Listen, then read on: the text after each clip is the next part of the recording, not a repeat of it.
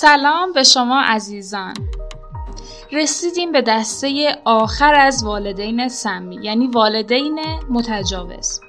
راستش من وقتی می‌خواستم این اپیزود رو بنویسم اول یه گارد خیلی بدی داشتم. اصلا دلم نمی‌خواست این اپیزود رو بنویسم. اولا به خاطر اینکه موضوع این اپیزود به قدری بار منفی روانی داره که اصلا ناخداگاه دوست داری انکارش کنی و ازش رد شی. دوما اینکه حقیقتا من خودم به شخصه فکر می‌کردم آمار والدین متجاوز و کلا آمار تجاوز به کودکان. اونقدر زیاد نیست که بخواد اولویت من باشه. اما متاسفانه متوجه شدم اشتباه می‌کردم.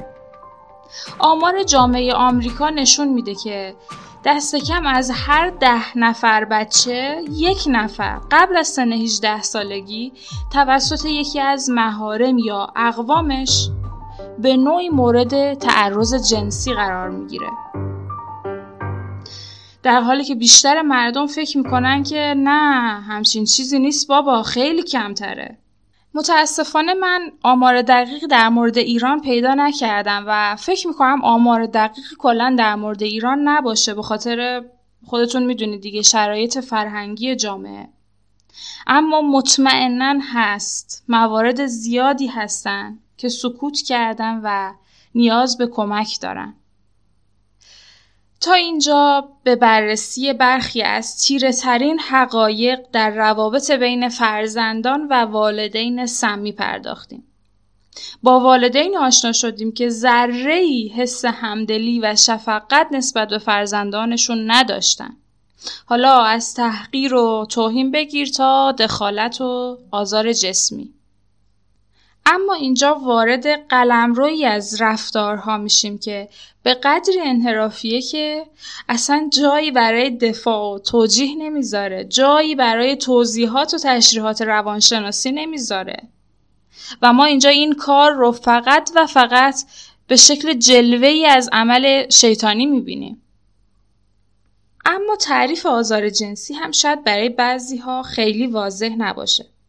آزار جنسی یک طیفه. از یک رابطه کامل گرفته تا حالا لمس بدن، مکالمات غیر متعارف، گرفتن عکس های برهنه از کودک یا حتی نشون دادن عکس های برهنه به کودک. اما وجه مشترک تمام این رفتارها اینه که فرد خاطی خودش می‌دونه چه غلطی کرده و سعی در مخفی نگه داشتن اون داره. یعنی خودش از کراهت عملش کاملا آگاهه. پدری که فرزندش رو در آغوش می‌گیره و میبوسه خب چیزی برای مخفی کردن نداره. اما کسی که مقرزانه این کار رو می‌کنه مدام سعی در مخفی کردن عملش داره. بقیه دنیا رو نمی‌دونم اما متاسفانه متاسفانه. تو کشور ما جای آموزش های مهم زندگی خالیه. آموزش مهارت های مهم زندگی مثل مهارت ارتباطات مؤثر اجتماعی مهارت پدر و مادر خوبی بودن مهارت همسر خوبی بودن. متاسفانه خیلی اوقات فرزندان ما تانجانت کتانجانت بلدن لوگاریتم بلدن. چرخه زندگی قورباغه رو حفظن. اما نمی‌تونن توی جمع صحبت کنن. حتی توی جمع خانوادگی ممکنه نتونن نظرات خودشون رو ابراز کنن. متاسفانه خیلی اوقات فرزندان ما کودکان ما از حقوق خودشون اطلاعی ندارن. کسی حقوقشون رو به اونها یاد نداده. و وقتی توی جامعه یا حتی توی خانواده کسی حق اونها رو می‌خوره کسی به اونها دست درازی می‌کنه کسی به اونها تعرض می‌کنه نمی‌دونن باید چیکار کنن و اکثر اوقات سکوت می‌کنن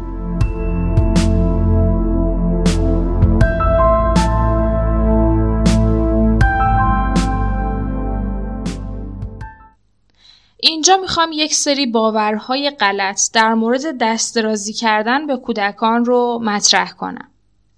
اولین باور غلط که باز خصوصا در جوامع مذهبی این باور شایع تره اینه که همچین چیزی نیست. یعنی بالکل منکر قضیه میشن و میگن خوشبختانه این مسائل فقط در جوامع غربی هست و در کشور ما نیست. یا اگر هست تو شهر ما نیست. یا اگر هست هیچ وقت برای ما اتفاق نمیافته. اینا متاسفانه فکر می‌کنن کودکی که مورد آزار جنسی قرار گرفته شاخ در میاره یا دم در میاره. انکار کردن مثل این میمونه که بهت بگن این غذا فاسده. اما تو بگی من که نمی‌بینم و میخوریش. یا بهت بگن کرونا هست و می‌کشه. اما تو بگی من که کرونایی ندیدم و بدون ماسک بری بیرون. یا مثلا دکتر بهت بگه آپاندیست داره میترکه و باید عمل بشه و تو بگی این دکتر می‌خواد جیب خودشو پر کنه. زیاد مثال زدم که کامل متوجه بشی انکار کردن چقدر مسخر است انکار کردن وجود آزار جنسی در جامعه هیچ تفاوتی با خودکشی روح هزاران کودکی که مورد آزار جنسی قرار گرفتن نداره و کسی که با انکارش به این مسئله دامن می‌زنه گناهش کمتر از متجاوز نیست.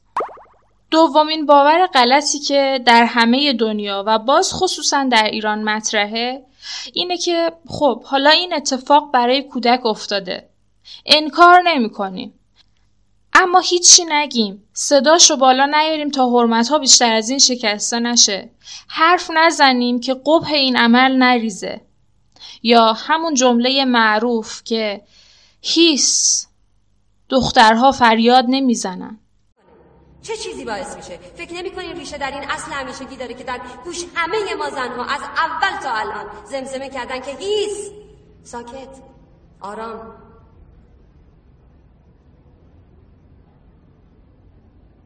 دختر فریاد نمی‌زنه.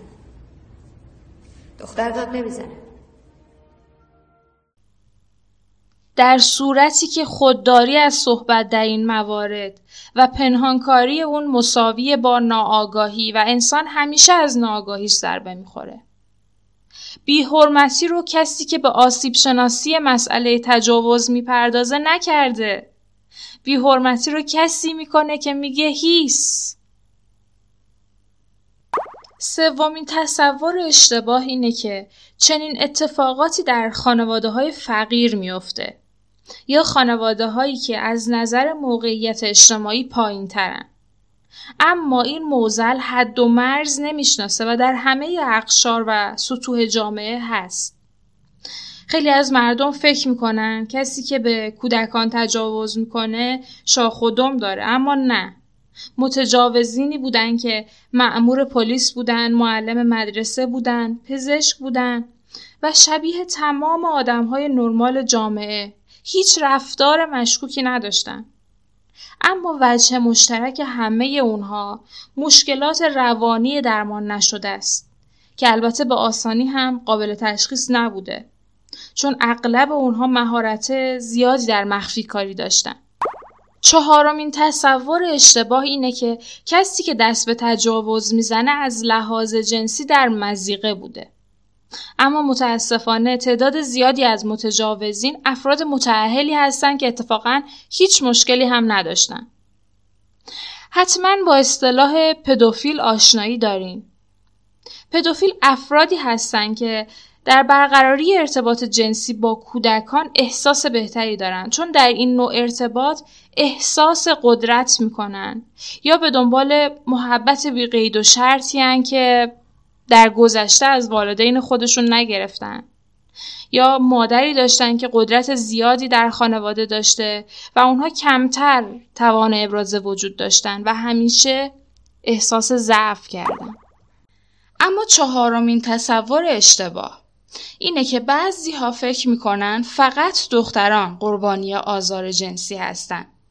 اما باید بدونیم که میزان بالایی از قربانیان جنسی رو پسرها تشکیل میدن و فرقی نمی‌کنه تومه چی باشه. گفتم مشکل متجاوزین کودکان بیماری روانی اینا بیمار روانی هستن که توانایی کنترل قرایزشون رو ندارن. و همینطور که می‌دونید کنترل غریزه از اصول اولیه تفاوت بین انسان و حیوانه. پنجمین اشتباه در برخورد با این موارد اینه که وقتی کودکی مورد آزار قرار می‌گیره این مسئله رو با والدین خودش مطرح می‌کنه اما اونا باور نمی‌کنن. کودک رو شماتت می‌کنن و ازش می‌خوان هیچی نگی و بهش القا می‌کنن که دچار سوء تفاهم شده خیالاتی شده حتی گاهی اوقات اون رو تنبیه می‌کنن. واقعا اینجا باید از این والدین پرسید که بابا فازتون چیه؟ حالتون خوبه ششمین باور اشتباه هم اینه که بعضیا فکر می‌کنن تجاوز بیشتر توسط غریبه ها صورت می‌گیره در صورتی که طبق آمار بیشترین تعداد سوء استفاده از جانب فردی صورت می‌گیره که اتفاقا مورد اعتماد خانواده است. حالا چیزی که اینجا مهمه چیزی که همه باید بدونن اینه که در بسیاری از موارد متجاوزین جنسی به کودکان ظاهر بسیار مقبولی دارن. مثلا خانواده ای که پدر یا فرد مورد اعتماد خانواده که دختر رو مورد آزار جنسی قرار میده این خانواده کاملا ظاهر مقبولی داره. این پدر کاملا ظاهر مقبولی داره. بازار میره خرید می‌کنه سفر میره. حتی ممکنه نماز بخونه حتی ممکنه کتاب بخونه حتی mumkene سخنرانی کنه. این فرد ممکنه در جامعه طوری به نظر برسه که همه رو اسمش قسم بخورن. همه رو اسمش قسم بخورن. و باور کنید متجاوزین جنسی چهره عجیب غریبی ندارن شاخ و دوم ندارن حالا که انقدر تشخیص یک متجاوز جنسی به کودکان سخته به نظر شما وظیفه خانواده ها چیه؟ وظیفه والدین نسبت به فرزندان چیه؟ چجوری پیشگیری کنن جلوگیری کنن از همچین حادثه ای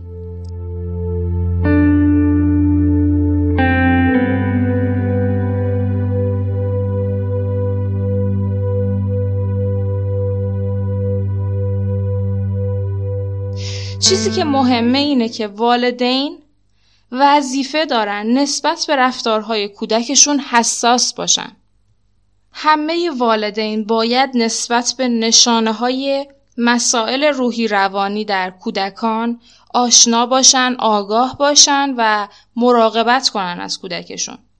علائم مسائل روحی روانی در کودکان بسیار متفاوت نسبت به بزرگسالان. چرا؟ چون بچه ها دیدگاه متفاوتی دارن نسبت به دنیا.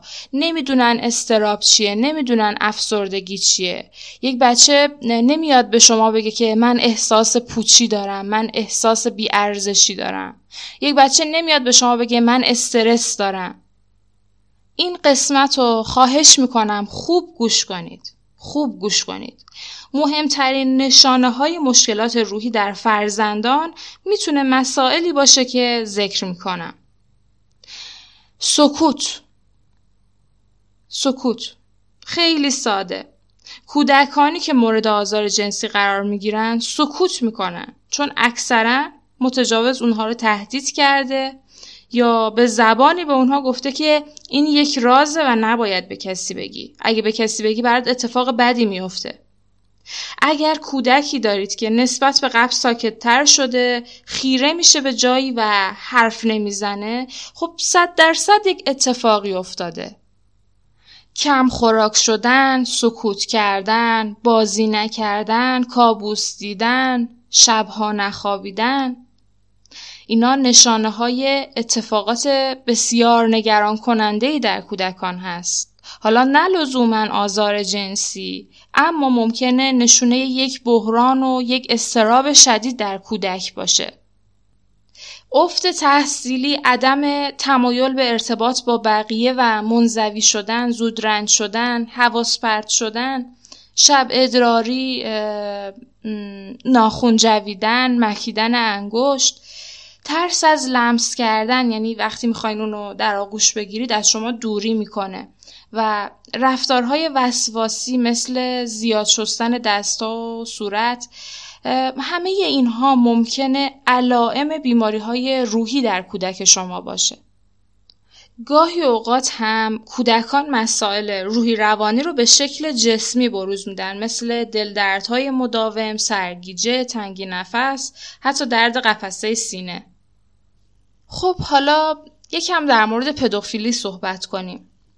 دلایل مختلفی باعث ایجاد پدوفیلی میشه اما علت اصلیش اثبات شده نیست و نظریه های مختلفی هست. گاهی اوقات افراد مبتلا به پدوفیل خودشون در کودکی مورد آزار جنسی قرار گرفتن.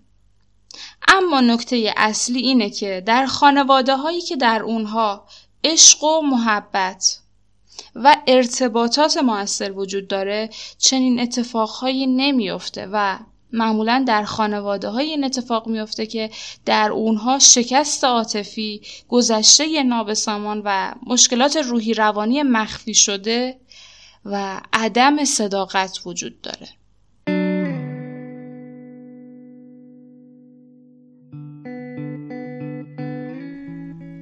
فرزند قربانی معمولا با چنین خانواده ای میمونه. چون سرپناه دیگه ای نداره راه فراری نداره جای دیگه ای نداره که بره. سکوت می‌کنه و سعی می‌کنه واقعیت رو انکار کنه و تو دلش میگه که سکوت می‌کنم که بین پدر و مادرم نزاع و اختلاف پیش نیاد.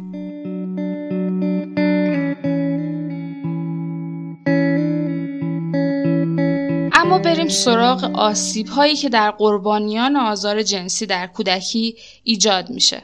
به نظر شما چه آسیب هایی در این افراد ایجاد میشه؟ اصلا به نظرتون لازمه من بگم که چه آسیب هایی ایجاد میشه؟ تمام آسیب هایی که تا به حال در اپیزودهای قبلی بهش پرداختم ممکنه در این افراد ایجاد بشه. کمبود عزت نفس، اعتماد به نفس، بحران هویت و سردرگمی، استراب و افسردگی و عدم اعتماد به دیگران.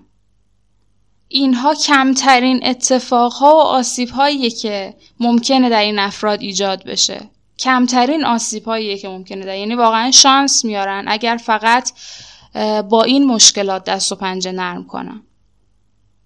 یکی از آسیب هایی که تا حالا شاید در موردش کمتر صحبت کردم زندگی دوگانه است. افرادی که قربانیان آزار جنسی در خانواده هستند اغلب رفته رفته به بازیگرانی ماهر تبدیل میشن. در دنیای اونها آتش فشانی از ترس و وحشت، گمگشتگی، تنهایی، غم و اندوه وجود داره. در حالی که برای ادامه زندگی در دنیای بیرون ناچار به تعامل با خانواده و اقوام و همکلاسی ها و دوستان هستند. یکی از مراجعین خانم سوزان فوروارد اظهار می‌کنه که در آن دوران همیشه احساس می‌کردم دو فرد در بدن یک آدم هستم. در مقابل دوستانم فردی شاد و اجتماعی به نظر می آمدم اما به محض اینکه تنها می شدم به یک جغد افسرده تبدیل می شدم. اغلب در خلوتم به قدری اشک می ریختم و با صدای بلند گریه می کردم که خیال می کردم این سیلاب اشک هیچگاه متوقف نخواهد شد. اما نکته قابل توجهی که در خیلی از این افراد وجود داره اینه که بیشتر اونها بیشتر از اینکه از فرد خاطی عصبانی باشند از والد دیگر خود خشمگین هستند بسیاری از اونها زیر فشار سوالی که دائم از خود می‌پرسن خورد میشن و اون سوال اینه که آیا واقعا والد دیگه از این موضوع بی اطلاع بود؟ بسیاری از این قربانیان معتقدن که مادرشون از مشکل اطلاع داشته ولی بنا به مصالحی ترجیح داده وانمود کنه که متوجه نیست. این قربانیان معمولا بیشتر از مادر خودشون خشمگینن چرا که معتقدن اون به عنوان والد وظیفه داشته به اوضاع و احوال فرزند خودش و تغییرات رفتاریش توجه کنه. اونها انتظار داشتن که والدشون با دیدن افسردگی، افت تحصیلی و گریه های فرزندشون کنجکاوی و پیگیری بیشتری کنن.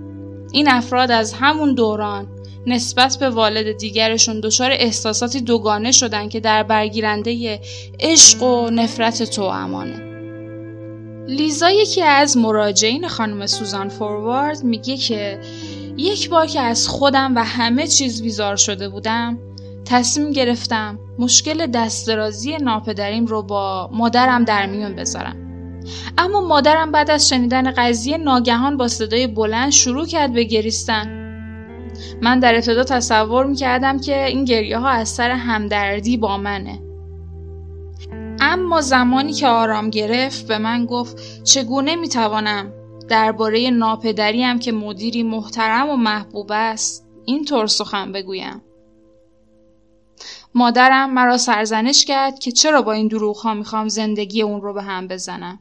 گفت که اون مدت ده سال است با ناپدریم زندگی می کند و به خوبی می داند که چنین کاری از ناپدریم بر نمی آید. سپس به من گفت خداوند مرا بابت این تهمت و دروغ تنبیه خواهد کرد و باز زد زیر گریه طوری که در انتها من مجبور به عذرخواهی و پس گرفتن حرفم و حتی دلداری دادن به او برای توقف گریهش شدم اما بریم سراغ این که فردی که توسط مورد اعتماد ترین فرد زندگیش یعنی یکی از اعضای خانوادش به بدترین شکل ممکن مورد آزار قرار می‌گیره چه میراسی براش به جا میمونه از این خانواده؟ هر فردی که در کودکی یا نوجوانی مورد آزار و اذیت جنسی قرار گرفته بی اختیار در بزرگسالیش احساسات بازدارندهی مثل ناامیدی، بیکفایتی، بیارزشی یا حتی گناهکاری رو با خودش حمل می‌کنه.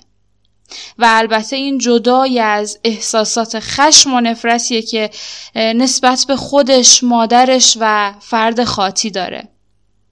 اونها خودشون رو متفاوت از دیگران می‌بینن و همیشه احساس می‌کنن رازی رو با خودشون حمل می‌کنن و گاهی نگران میشن که مبادا دیگران از اون راز آگاه بشن. اونها خودشون رو آسیب دیده و گاهی کثیف و بیارزش می‌دونن چرا که به خصوصی ترین حریم اونها توسط کسی که بیشترین اعتماد رو به اون داشتن دست درازی شده متاسفانه اون چه که لازم این افراد بدونن اینه که اونها بدون شک به کمک های حرفه‌ای و روان درمانی نیاز دارن و الا در لاک خودشون خواهند پوسید. مهمترین مشکل این افراد در بزرگسالی برقراری رابطه صحیح و موثر با افراد دیگه است.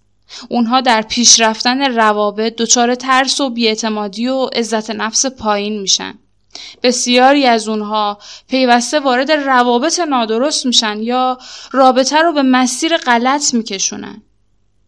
وسوسه تکرار که یادتون نرفته توی اپیزودهای قبلی کامل در موردش توضیح دادم. توصیه می‌کنم دوباره برید و قسمت وسوسه تکرار رو حتما گوش کنید.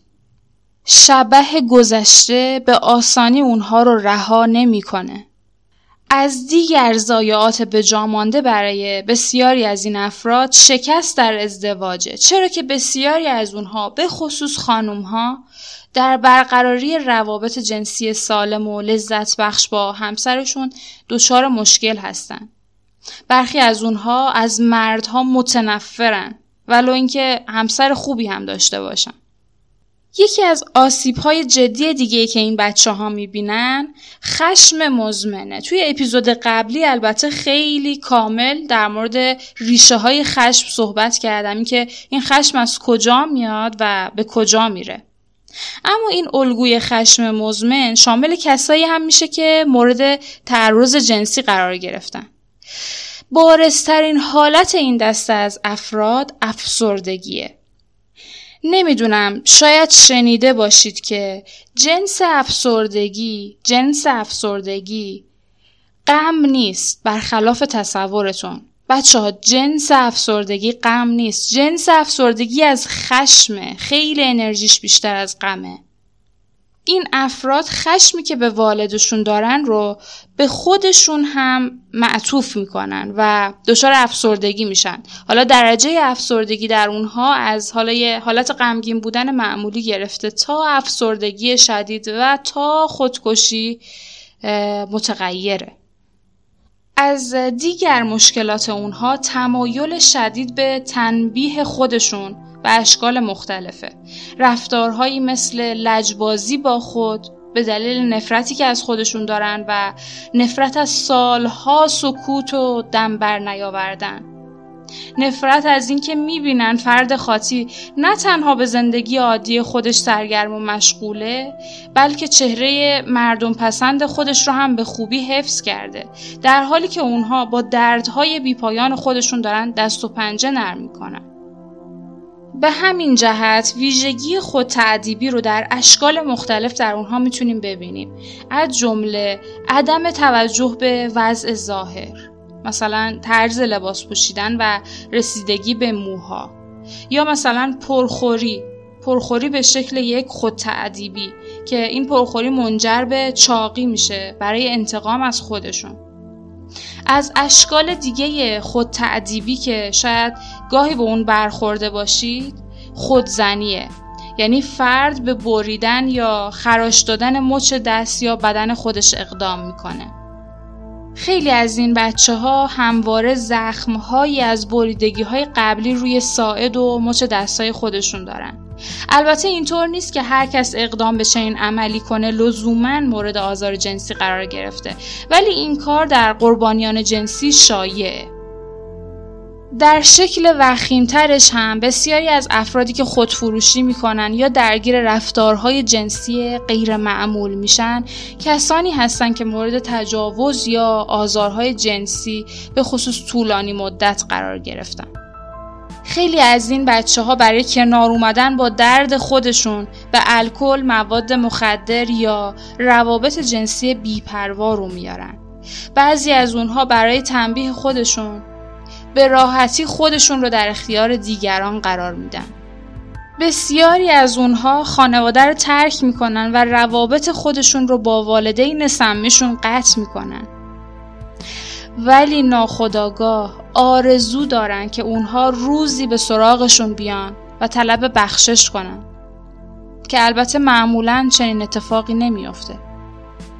البته باید گوشزد کنم که این اتفاقات بعدی که گفتم این خودزنی و خودتعدیبی و افسردگی و تمام این اتفاقای بعد همیشه برای قربانیان آزارهای جنسی اتفاق نمیافته و باید بدونیم که همه قربانیان آزارهای جنسی به فنا نمیرن.